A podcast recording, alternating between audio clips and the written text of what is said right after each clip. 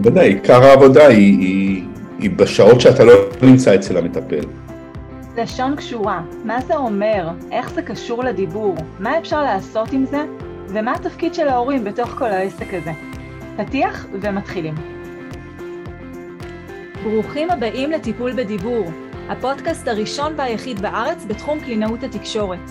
אני נועה ברק, אימא לשישה מתוקים, קלינאית תקשורת התפתחותית מאז 2010, מדריכת הורים, מלווה התפתחותית ויוצרת משחקים טיפוליים ותוכניות לשיפור הדיבור. הפודקאסט עוסק בתחום השפה והדיבור מנקודת מבטה של קלינאית התקשורת, דמויות להורים ולכל מי שנמצא בתקשורת יומיומית עם ילדים. חפשו אותי באתר שלי noabarak.co.il ועקבו אחריי גם ברשתות החברתיות. האזנה נעימה. שלום לכל המאזינות והמאזינים. נמצא, נמצא איתנו היום דוקטור אייל בוצר. דוקטור אייל הוא בוגר ברפואת שיניים ומומחה ברפואת שיניים לילדים בהדסה החל משנת 1995. הקים את מרפאת השיניים לפעוטות וילדים ונוער במרכז הרפואי תל אביב ועומד בראשה. מעורב במחקר ובטיפול בילודים עם לשון קשורה, ובין היתר מנהל את המרכז למחקר ולטיפול בבעיות הנקה ולשון קשורה, שזה נושא מאוד מאוד מאוד חשוב שאנחנו הולכים לדבר עליו היום בהרחבה, וגם מתמקד בטיפול בפעוטות, ילדים ומבוגרים עם לשון קשורה. אז באמת, כמו שאמרתי, אנחנו פה היום כדי לדבר על הלשון שלנו, על הקשר שלה לדיבור, ועל בעיות שיכולות להיות בתפקוד של הלשון, ואיך אנחנו כהורים, שהם לא בהכרח אנשי מקצוע, יכולים לזהות, להבין מתי לגשת, מה לעשות. אנחנו פה לענות על כל השאלות האלה. שלום אייל, מה שלומך? מצוין, שלום לכולם. תודה רבה שאתה פה. אז בוא באמת נתחיל בלדבר על התפקידים של הלשון שלנו, וספציפית בהקשר של דיבור. אז הלשון התפקידים שלה הם באמת מרובים. הלשון אמורה לעבוד על, אנחנו אמורה, משמשת אותנו גם בדיבור, אבל מתחילה עוד בנשימה ובאכילה, בבליעה. הלשון אה, היא אחד ה... הכלים המנווטים את המנח של הראש, את ה... אה,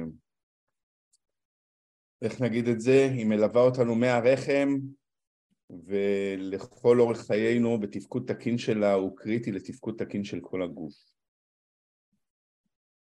אה, יכולה להוסיף כקלינאי תקשורת שנפגשת אה, המון עם הורים שלא תמיד זה ברור, ובאופן טבעי לא תמיד זה ברור מה הקשר של הלשון לדיבור, לפעמים אני יכולה להיתקל, לפגוש ילד שאני רואה באמת שיש שם מנח פתוח בצורה מוגזמת, או שהלשון ככה אה, באמת לא ממוקמת כמו שצריך, ומן הסתם זה ישפיע וישליך על המובנות של הדיבור שלו, ולא תמיד, בראייה של מישהו שהוא לא איש מקצוע, לא תמיד הדברים האלה מאוד בולטים וברור הקשר, ולכן זה מאוד טוב להעלות את זה למודעות. נכון, מנח של הלשון זה דבר קריטי, המנח של הלשון שלנו כמו שאמרתי אה, מאפשר לנו קודם כל לנשום, נשימה היא פעולה שהיא חיונית לנו וחיונית שתתבצע דרך האף. וברגע שהלשון לא נמצאת במקום הנכון שלה שזה על החך אלא נמצאת בין השיניים או למטה ברצפת הפה אנחנו מקבלים נשימה דרך הפה ואז מתחילה, מתחיל מין אפקט דומינו כל כך שלילי שמדריך גם את הגדילה שלנו, גם את הדיבור, גם את האכילה לכיוונים לא טובים. אז אפשר להגיד שאם הלשון יושבת במקום הנכון, אנחנו על הפסים הנכונים לגדילה והתפתחות תקינים, ואיתם גם כן השמיעה הטובה והדיבור הטוב. נכון, זה ממש מערכת אחת, הכל מאוד קשור אחד לשני.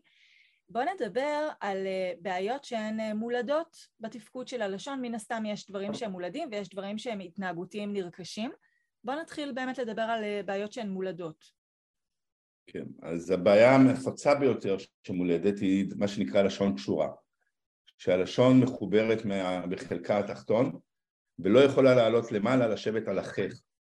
במצבים כאלה אנחנו נתחיל עוד בעובר ולקבל אה, ילוד שיש לו חך מאוד מאוד גבוה. חך גבוה זה אומר שגם דרכי הנשימה שלו צרות. זאת אומרת עלול להיות שהוא יצטרך לנשום דרך הפה. אותו ילוד לא יוכל גם לנהוג כמו שצריך, כי הלשון לא יכולה לעלות, ויניקה מהשד היא הדרך האולטימטיבית שלנו לאכול, שהיא גם תורמת לנו, אוכל איכותי ביותר, אבל היא גם כן עושה את העיסוי הנכון לחך ולשרירים לכך שנהיה בגדילה והתפתחות טובים יותר. השלבים הבאים זה אכילה של מוצקים, הלשון הקשורה מפריעה לגב הלשון לעלות ולבלוע נכון, זאת אומרת לשון קשורה זה אחד הדברים הנפוצים ביותר והשכיחות שלה גם מאוד גבוהה, מדברים על מעל 30 אחוז של ילודים עם לשון קשורה.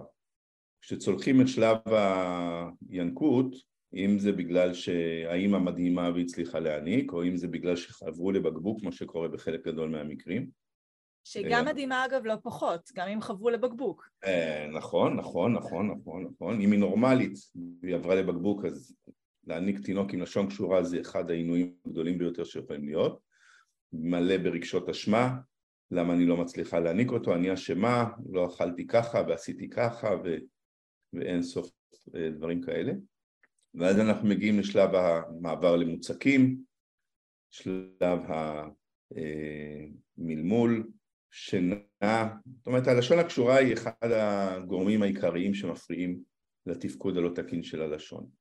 גורמים מולדים אחרים שלא נותנים ללשון לתפקד כמו שצריך זה למשל פגות חך מאוד מאוד גבוה, הגולגולת של הפג, של, ה, של ילוד ופג היא, היא רכה מאוד וברגע שמניחים אותם למשך כמה ימים שבועות על צד אחד בפגייה אנחנו מקבלים חך, מין כדור שקורס, להיות שטוח יותר ואז החך נעשה גבוה יותר ואז גם אם הלשון ללא לשון קשורה היא לא מתפקדת טוב.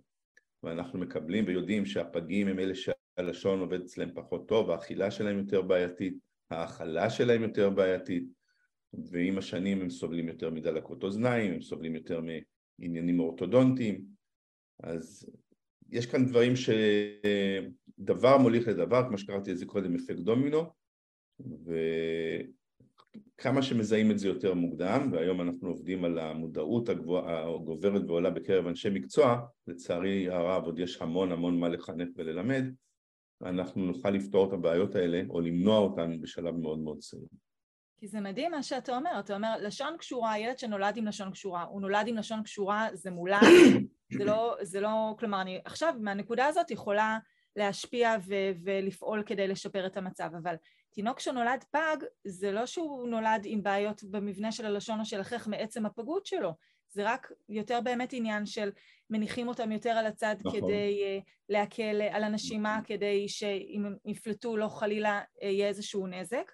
למשל, ו... לפעמים גם מצנררים או שמים פלסטרים על, ה, על הפנים והדברים האלה גם כן מקבילים את ההתפתחות או מועכים קצת את המבנה של החייך.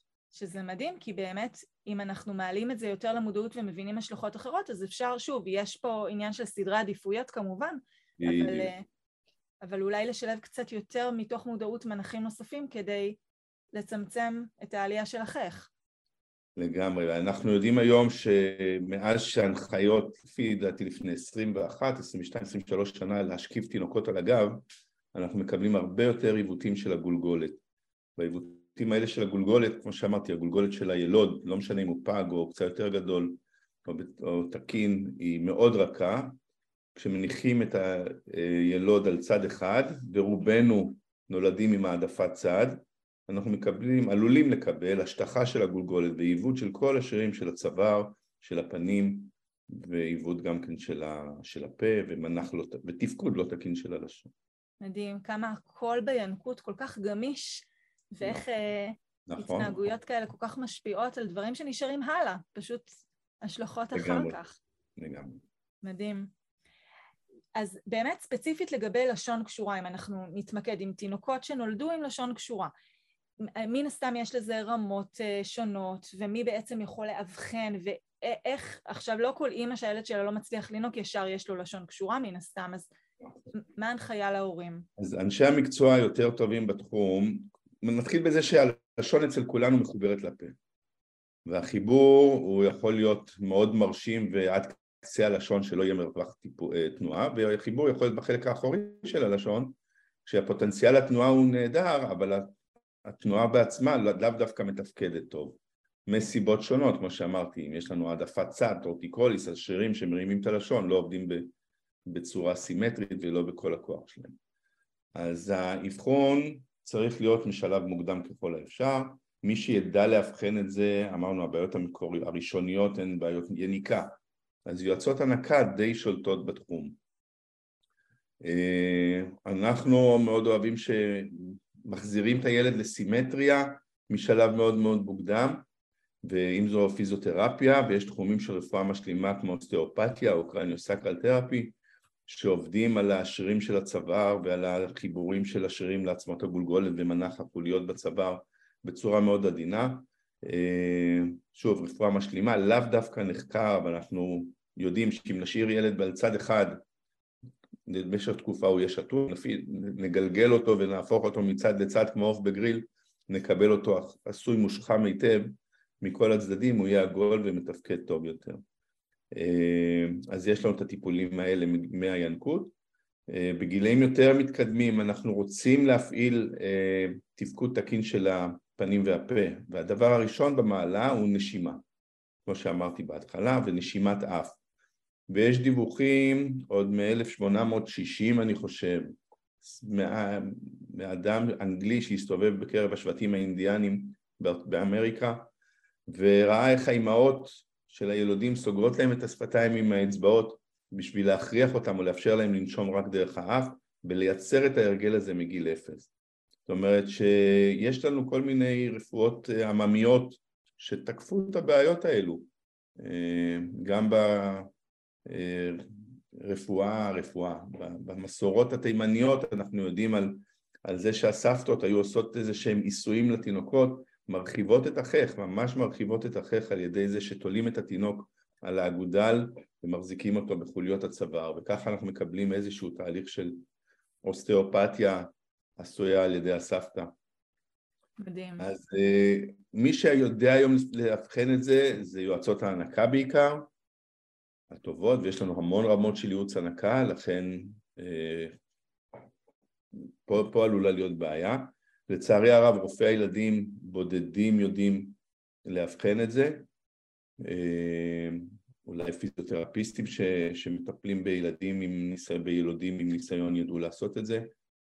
אה, וסך הכל צריך להסתכל על התפקוד, אם תינוק נושם מהפה משהו כאן לא בסדר, אם תינוק לא מצליח לנהוג או לא, מצ... גם באכילה יכולה להיות אכילה מאוד מאוד בעייתית אם הם בולים המון אוויר אנחנו נקבל תינוק עם בעיות אה, דמויות ריפלוקס או בעיות של אה, בליית אוויר מטורפת.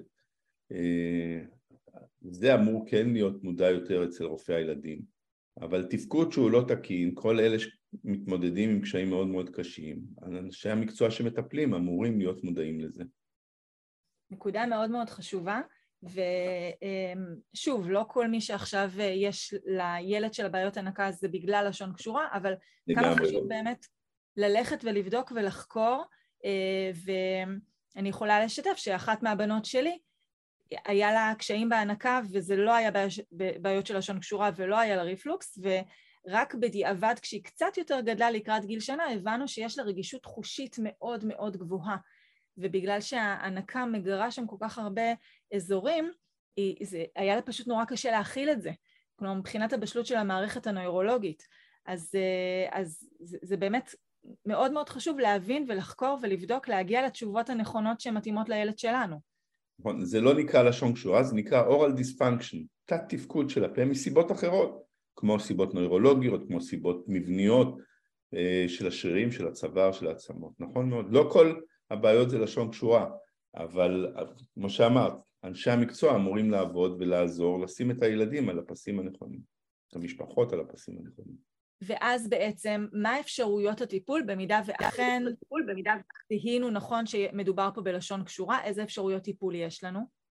אז בואי נקרא לזה יותר לשון תת-תפקודית או oral dysfunction, לפני שאנחנו קוראים לזה לשון קשורה. נגיד הפה הזה עובד לא טוב. אם יש באמת מיתר שהוא מגיע לקצה הלשון ואין סיכוי כמו שנדמיין שהרגליים מחוברות אחת לשנייה הילד הזה לא יוכל ללכת עד שלא נפריד אותם. אז אם הלשון ממש מרותקת לרצפת הפה בלי אפשרות כירורגית לא נוכל להשתפר. אבל אם הרגליים משוחררות, יש אנשים שיושבים על כיסא גלגלים עם שתי רגליים שמשוחררות יפה מאוד.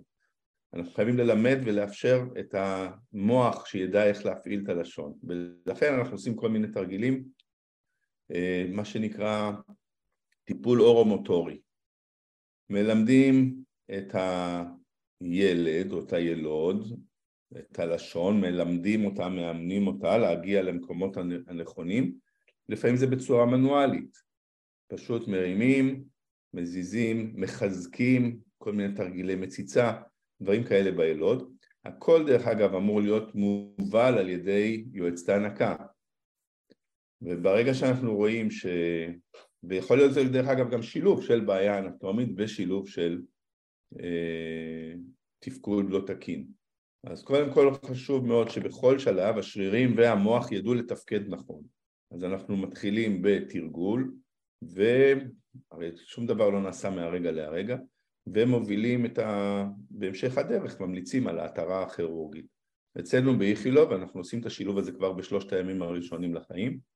יועצת הנקה רואה את התינוקות עם הבעיות, מי שיש לו לשון קשורה שהיא obvious בשליש הקדמי של הלשון, אה, במהלך שלושת ימי האשפוז הם עוברים התרה של זה, מלמדים אותם את התרגילים של אחרי, ועדיין לא פתרנו בזה בהכרח את הבעיה, אלא ממליצים להם להמשיך את המעקב עם יועצת הנקה מוסמכת, לעבוד ולתרגל, ושוב, אצבע על הדופק ולמצוא את הבעיות כשהן קטנות. אם אנחנו התרנו את הלשון, בעצם התרנו את הגיד שתופס,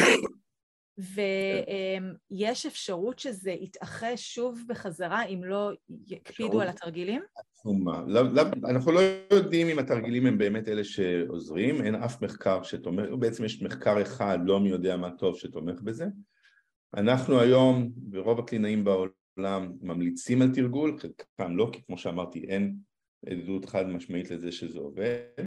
תחשבי על זה שהריפוי בילודים ובצעירים הוא מאוד מאוד מהיר, נכון. ואם שחררנו את הלשון, הלשון משוחררת, אבל המוח לא יודע להזיז את הלשון, או הלשון לא זזה, הפצע יתאחה במהירות רבה, ואנחנו יודעים שבילודים החתך הזה מחלים בערך ב-30% מהמקרים אם אין לנו אה, אין הפרדה של הפצע וברגע ששחררנו והמערכת עובדת טוב ויש יניקה אז התנועתיות הזו של היניקה הטובה יכולה למנוע את האיחוי. אבל 30 אחוז בהחלט עלולים להתאחות ללא התרגילים. אמרתי שאין מחקרים, הרושם הקליני הוא שזה יורד בעקבות התרגול למשהו כמו שלושה, שניים שלושה אחוז של איחוי. עדיין יש יש כאלה שזה מתאחה שוב ושוב ושוב, וזה תלוי מאוד בתכונות הריפוי. ביכולות התזוזה, אם נחזור לילד עם ההטייה של הראש והאסימטריה של הפנים, ככה ששריר אחד עובד טוב מצד אחד ושריר אחר מצד שני לא, טורטיקוליס קוראים לזה, אז גם אחרי שנשחרר את הלשון, התנועתיות של הלשון ושל השרירים בפה לא תהיה טובה, אז הסיכוי לאיחוי הוא הרבה יותר גדול. אז זה, צריך לתקוף את הבעיה מכל הכיוונים. בעצם באיזה שבוע של ההיריון נוצרת הלשון? כי הרי אנחנו מדברים על זה שהלשון כבר ברחם אמורה להיות בתנועה מסוימת, ואם היא קשורה, אז כבר ברחם המוח לא רגיל לתפקד שם. הלשון, אה. כמו שכל עובר מסיים את ההתפתחות שלו בשבוע 12, היא מתחילה להיפרד מרצפת הפה בשבוע הרביעי-חמישי להיריון, בשבוע 12 אמורה הייתה להיפרד לגמרי, יש מין התנתקות כזאת, תאים שמחברים בין הלשון לרצפת הפה מתים ונוצרת הפרדה בין הלשון לרצפת הפה. ומשבוע 12 כשמתחילות הבליעות של מי השפיר התרגול הזה אמור לעשות את הפעולה של הרחבת החך ואת הבליעה הנכונה. אה, אבל זה, זה עניין של תפקוד ברחם, לא תמיד הוא לא תקין תחשבי שתינוק שהיה במנח לא טוב בבטן ואימא שלא יודעת להעניק או יש גם בעיות מבניות אצל האימא או בעיות רגשיות אפילו והנקה לא צולחת ומתחילים לתת, נותנים לילד למשל מוצץ ואם הילד עם לסת שצד אחד מעוך יותר המוצץ יהיה בצד הפתוח ואנחנו מנציחים את הבעיה לאורך זמן. אה, סתם דוגמה איך המנח בבטן יכול להשפיע לנו על כל החיים. מדהים, מדהים, באמת. זה גם תקופה משמעותית, אתה אומר בשבוע 12 כבר לשון משלימה את ההתפתחות שלה, זה כל כך הרבה זמן עד הלידה, זה עוד 28 שבועות שהעובר uh, נמצא שם. ויש שם משהו שלא בהכרח אה, עובד, שלא לדבר על מנחים או דברים כאלה, נכון. עד כמה יש פה חשיבות, אני יודעת מה התשובה, אבל אני רוצה שאנחנו בכל זאת נדבר, על החשיבות של הטיפול המוקדם. אה, או שאולי עדיף לחכות ולראות איך זה מתפתח, אולי אז התגברנו על הקושי בהנקה בעזרת בקבוק והתגברנו על קושי במוצקים והשלמנו חסכים קלוריים בצורות אחרות, אולי בכל זאת פעולה כירורגית, אולי כדאי לחכות. אז שוב השאלה היא, מה, מה האנטומיה? אמרנו, אם הרגליים מחוברות אחת לשנייה לחלוטין, זה לא יעבוד בשום דרך. לכן אם הלשון מאוד תפוסה ויש לנו סוגים של, אה, של הגדרות של החיבור, 1, 2, 3 ו-4, 1 זה עד קצה הלשון, 2 זה בשליש הקדמי, אני חושב שאם במקום שתהיה לנו, יהיה לנו סנטימטר וחצי של לשון חופשית, יש לנו שלושה מילימטר, זה ילד שלא משנה מה, כמה נאמן אותו וניתן לו אפילו לאכול בזונדה, התפקוד של הלשון העתידי יהיה לו תקין. ולכן אם אפשר להתיר את זה כשחוויית הכאב לילד היא מאוד קטנה, מוקדם ככל האפשר, אני בעד. להגיד אה, שזה חובה? ממש לא. אני רואה את הילדים האלה שמגיעים הלשון הקשורה בגיל אפס בגלל קשיי הנקה, והם מלווים באחד ההורים שהלשון שלו קשורה לא פחות, ועובדה שהצליחו לגדול יפה מאוד. לפעמים יש להם שיבושים שבולטים לעין, בין אם זה בדיבור, בין אם זה במבנה הפנים, שהנשימת פה המאוד בולטת, אחרי חצר, ואז כשמתשאלים אותם שומעים על הנחירות של ההורים, והכאבי צוואר שישנם, זאת אומרת, אנחנו ממשיכים לחיות, לא מה שיהרוג את, ה, את הילד, אבל מבנה פנים הרמוני, תפקודי, אה, קשה יהיה מאוד להשיג כשהלשון מאוד מאוד קשורה. אז המעקב, כשיש לנו בעיה אנטומית ברורה, לדעתי זה מה שנקרא Supervised Neglect, זו הזנחה. אה, אם זה משהו שהוא בשלבים של האנטומיה התקינה לפי ההגדרות שכיום ישנן, אבל התפקוד לא טוב, אז הטיפול הוא טיפול על ידי טיפול מיו-פונקשיונל, מה שהקלינאיות התקשורת אמורות לעשות, ולהדריך בעיקר, תמיד אני מנסה להסביר שהתינוק לא צריך לעשות שום דבר, צריכים לעשות עבורו. Mm-hmm. ההורים צריכים להיות אלה שאחראים, הם אלה שצריכים להפוך אותו כשהוא שוכב על צד אחד, הם אלה שצריכים לנקות לו את האף כשהאף חסום ו- ולדאוג שהוא ינשום דרך האף. זאת אומרת העבודה היא על ההורים. לגמרי, לזה אני לגמרי מתחברת. אני חושבת שזה באמת uh, בכל תחום. קל וחומר כשמדובר בתינוקות, בתינוקות זה מאוד ברור לנו. תינוק uh, הוא איתי, הוא צמוד אליי, זה ברור לי שאני חייבת להבין איך לטפל בו, אני לא אתן אותו למישהו אחר כל פעם שאני צריכה להחליף חיתול. Uh, אני לא אסע לאנשהו. זה ברור שאני צריכה לדעת כהורה איך לטפל בו.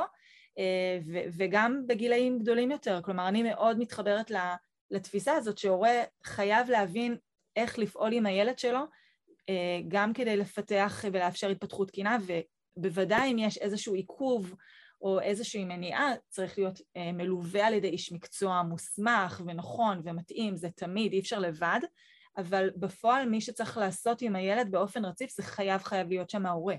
בוודאי, עיקר העבודה היא, היא, היא בשעות שאתה לא נמצא אצל המטפל. זאת אומרת, אה, אם אני משליך את זה לילדים היותר גדולים שאנחנו רואים, שלא טופלו בגיל צעיר, או גם אם טופלו ועדיין יש שיבושי הגיעה, הנה זה התחום שבו את מטפלת, ו... ואם התפקוד של הלשון לא תקין, לא תמיד זה ההתרה, החלק הכירורגי יפתור מיד את הבעיה, אני יכול להבטיח אפילו שלרוב לא. חייבים קודם כל לאמן את המסלולים האלה בין הלשון למוח, לדעת לעשות את זה, ומשעה שעתיים של תרגול אצל הקלינאית זה לא מספק, זה צריך להיות ongoing.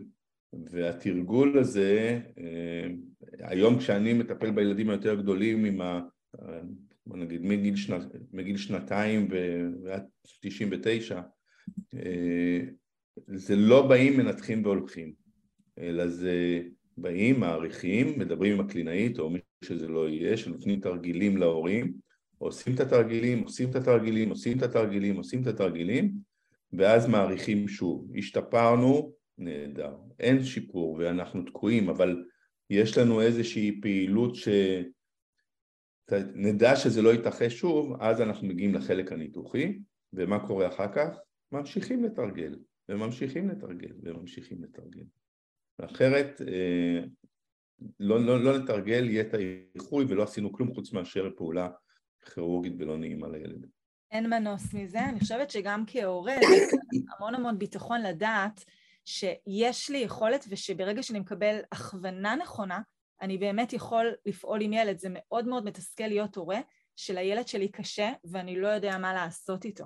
לגמרי. לגמרי. אני חושבת על הגזים, אצל הקטנטנים ממש, כמה זה מתסכל. אז יש כל מיני טיפות ותנוחות, ובסופו של דבר מה שעובר זה כשהם מגיעים סביב גיל ארבעה חודשים, אבל כמה זה קשה להורה שקשה לילד, ואני ההורה שלו, ואני לא באמת יכול ויודע איך להקל עליו שם. נכון, מתסכל גם כן, הייתי אומר, את הילד המסכן, לא רק את ההורה. ברור, ברור. ועל היחסים ביניהם, שהילד סבל ארבעה חודשים, וכל מה שעשו זה נדנדו אותו.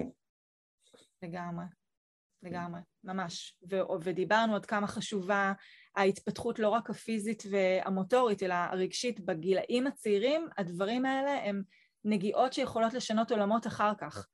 כי הכל כל כך גמיש כמו, כמו פלסטלינה שם, בכל תחומי ההתפתחות.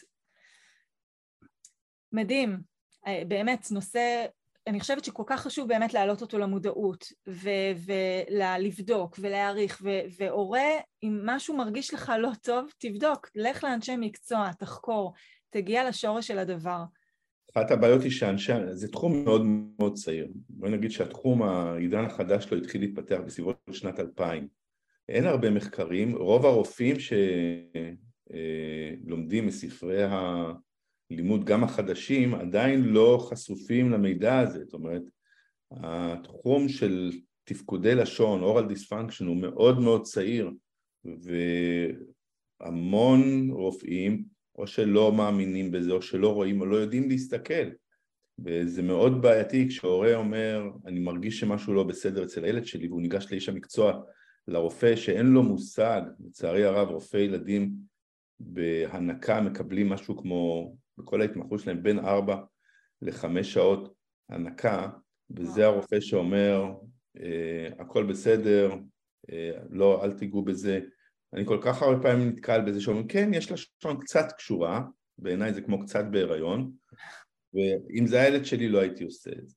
וזה בסדר, זה... אבל אם אין לך מושג למה אתה, אה, יודע, אני לא יודע, לכו ליועצת הנקה טובה, ויש היום יועצות הנקה נהדרות בכל טיפות החלב, בכל מקום ומקום, והן אמורות להיות אלה שמובילות אם יש בעיות בהנקה, ולא רופא הילדים, נורא מצטער, רופא הילדים חייב להיות שם בשביל לראות אם חלילה יש כאן נורות אזהרה, הילד לא עולה במשקל, יש המון דברים שרופא הילדים חייב להיות מכוון, אבל לייעץ לגבי הנקה, מאוד מצטער, זה לא רופא הילדים.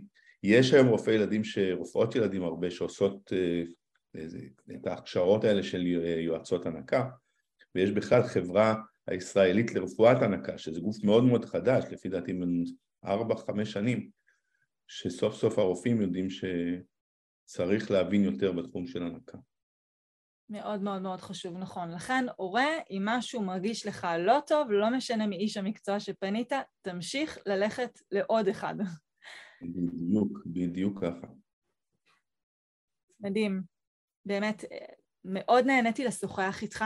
ככה לקראת סיום, דיברנו על באמת דברים מאוד מאוד חשובים. איזה שהן תובנות נוספות חשובות שהיית רוצה שהורים יצאו איתם בעקבות הפודקאסט היום? אז הדבר הראשון הוא נשימה, אני חושב. אפשר לראות את זה על כל אחד. אם הילד נושם בפה פתוח, חייבים למצוא את הסיבה לזה. זה יכול להיות משהו שהתחיל אפילו בלידה, אבל לאו דווקא, יכול להיות שזה משהו של הרגל לדוגמה ילדים שעוברים ניתוחי אף אוזן גרון, שקדים, פוליפים, כפתורים ועדיין ממשיכים לנשום מהפה זה נורית אזהרה מספר אחת לזה שעשינו את הניתוח הגדול והחשוב אבל לא טיפלנו בבעיה של ההרגל של הנשימה אז ילד, פעוטות, ילדים, נוער, מבוגרים שנושמים מהפה לא תקין, זה הדבר המרכזי. תודה רבה, תודה. תודה רבה שהגעת להתארח בפודקאסט טיפול בדיבור. תודה רבה, נו. ביי. ביי ביי. תודה שהאזנתם לעוד פרק בפודקאסט טיפול בדיבור. רוצים לקבל כלים מיידיים ולעזור לילדים שלכם לדבר טוב יותר כבר עכשיו? שילחו הודעה לנייד 050-769-4841 ואולי נדבר בקרוב.